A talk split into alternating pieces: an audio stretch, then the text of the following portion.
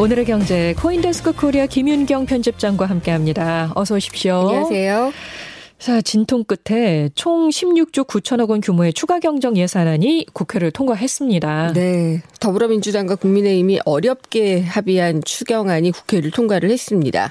근데 새해가 시작되자마자 이렇게 추경을 한 것은 71년 만의 일입니다. 아, 그러니까. 정말 이례적인 일인 거죠. 네. 꽃샘 추가 경정 예산안이다 이렇게 불리기도 하는데 어, 총 규모가 14조 원을 정부가 냈어요. 그래서 예비비가 삭감이 돼서 13조 6천억 원이 된 것에다가 3조 3천억 원을 증액을 하면서 총 16조 9천억 원이 됐습니다. 네. 어, 일단 그 3조 3천억 원이 증액이 됐는데 이 중에서 1조 3천억 원 소상공인 자영업자 추가 지원에 쓰이게 됩니다. 음. 그래서 320만 명에게는 1인당 300만 원씩 지급하는 방역 지원금이 지급이 되고요. 또 매출을 줄어든 것을 증명하기 어려움이 있었던 간이과세자 10만여 명이 더 추가가 되고요.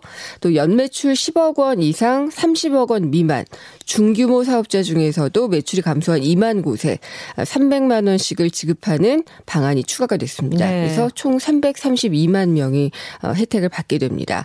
그리고 또 기존의 지원 에 사각지대에 있던 업종과 인력을 추가 지원하는데도 2조 원을 더 투- 투입을 하기로 했습니다. 아, 그 사각지대에 있어서 지원을 이번에 네. 받게 되는 업종들은 구체적으로 어떤 겁니까? 학습지 교사나 뭐 캐디 이런 분들 특수 고용 노동자에 속하잖아요. 예. 이분들과 프리랜서 그리고 법인 택시 기사를 비롯한 운수 종사자 그리고 문화 예술인에 대해서 지원을 하게 됩니다. 네. 일단 68만 명에 달하는 특수 고용 노동자, 프리랜서 긴급 고용 안전 지원금으로 4천억 원이 책정이 됐는데요. 어, 이들에게는 1인당 최대 100만 원씩이 지급이 됩니다. 네. 그리고 7만 6천여 명의 법인 택시 기사와 또 전세 노선 버스 기사들에게 각 100만 원씩의 지원금을 지급하는데도 2천억 원이 투입이 됩니다. 네. 그리고 문화예술 분야 지원에도 천- 총 천억 원이 추가로 배정이 됐는데요.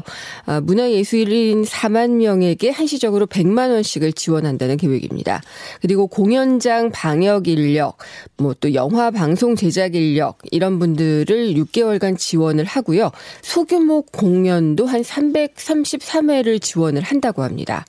그리고 돌봄 지원 인력을 한시적으로 지원하는 예산도 천억 원이 추가가 됐는데 아, 요양보호사 36만 8천 명에게 20만 원씩 그리고 가족 돌봄 대상자 6만 명에게 하루에 5만 원씩 그리고 장애인 활동 지원 인력 3천 명에게 3개월간 지원할 경우 어, 지금 천억 원이 배정이 됐는데 이 정도 예산이 들 것으로 보입니다. 네. 그리고 또 의료 방역 지원을 위해서 1조 3천억 원이 잡혔는데요.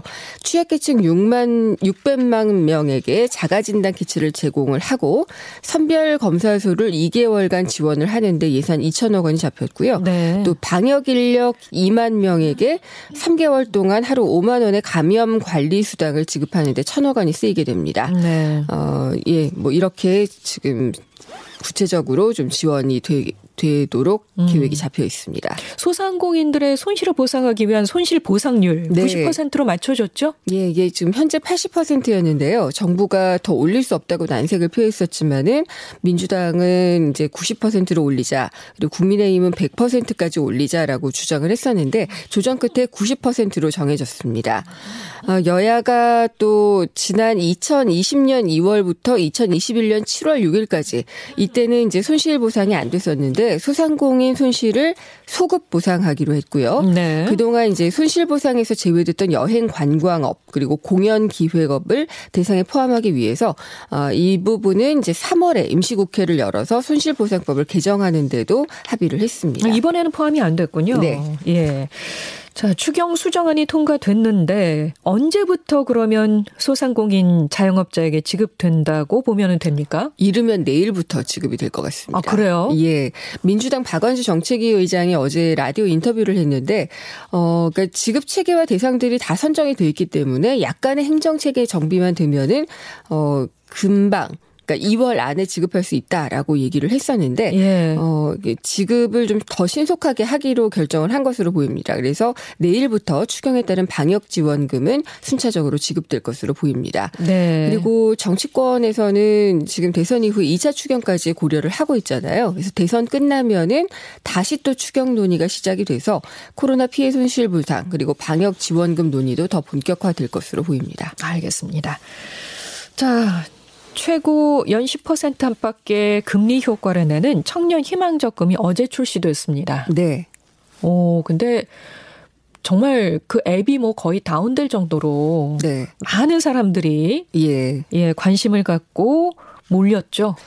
안타깝게도 청년이 아니라서 저도 가입을 할 수가 없었고 신청을 할 수가 없었는데 청년 희망 적금을 일단 간단히 소개를 드리면 예. 만 19세에서 34살까지의 청년의 안정적인 자산 관리 지원을 위해서 정부가 저축 장려금을 지원을 합니다. 그리고 또 이자 소득에 대해서 비과세 혜택을 주기 때문에 어 이런 것들이 다 이제 금리의 영향 그러니까 금리로 따지면은 한 10% 정도 대에 되는 그런 이익을 받을 수 있는 것 것으로 알려졌죠. 네. 매월 50만 원 한도로 납입할 수가 있고 만기는 2년.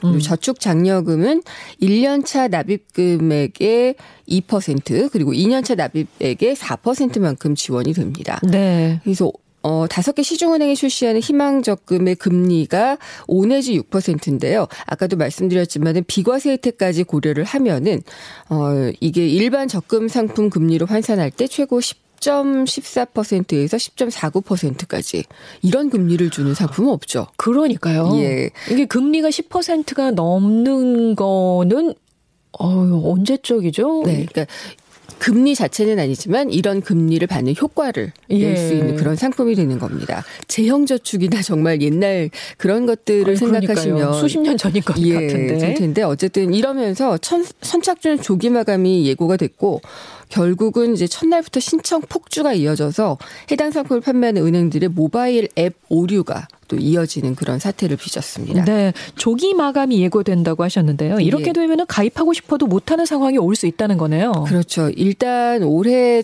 청년 희망적금 사업 예산은 456억 원입니다. 어, 그리고 가입자들이 모두 월 납입 한도 이게 50만 원인데 이걸 다 채우는 걸로 가입했다고 가정을 하면은 38만 명이 지원할 수, 지원 받을 수 있는 그런 규모입니다.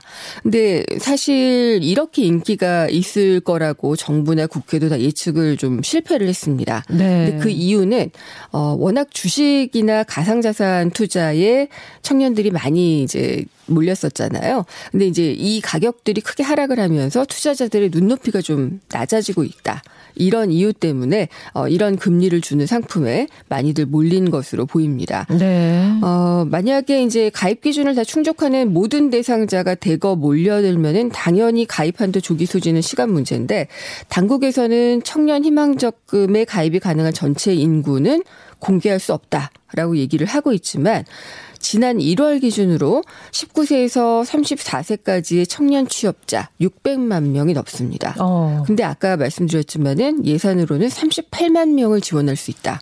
이렇게 말씀을 드렸으니까 정말 기회를 못 누리는 청년들이 많아지는 거다라고 볼 수가 음. 있습니다. 네. 그래서 25일까지 이다 아, 2주 금요일까지 닷새에 걸쳐서 오부제 방식으로 접수가 진행이 되는데 첫날의 경우 어제 이제 1991년, 1996년, 2001년생 끝자리가 일로 끝나는 그 청년들만 신청이 가능했기 때문에 어 지금 첫날에 다 소진이 돼 버리면은 나머지 사그 나흘 동안 가입할 수 있는 신청자들은 안 되잖아요. 네. 그렇기 때문에 당국이 좀 부랴부랴 기획재정부에 도움을 요청하고 있습니다. 어. 그래서 가입을 희망하는 청년들이 불편을 겪지 않고 원활하게 좀 운영될 수 있는 방안을 기획재정부와 협의를 하겠다라고 음. 이제 금융위원회가 밝혔는데 아마도 이제 예산이 부족할 때 쓰이는 예비비 활용 방안을 두 부처가 좀 협의 중인 것으로 보이고요. 조만간에는 후속 대책이 나오지 않을까 싶습니다. 당연히 나와야 되겠죠. 예, 예 알겠습니다. 있습니다. 지금까지 코인데스크 코리아 김윤경 편집장 고맙습니다. 감사합니다.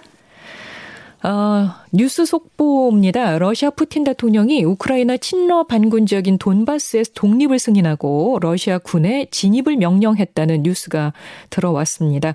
푸틴은 평화 유지 활동을 지시했다 이렇게 얘기를 했습니다만 사실상 침공으로 보이고요. 뭐 미러 정상회담도 추진한다고 하는데 성사 가능성이 희박하다는 얘기도 들리고요. 이 베이징 올림픽 끝나자마자 러시아가 우크라이나 침공에 나선 모양새인데 이게 전면전이 되는 건 아닌지 참 걱정이 되네요.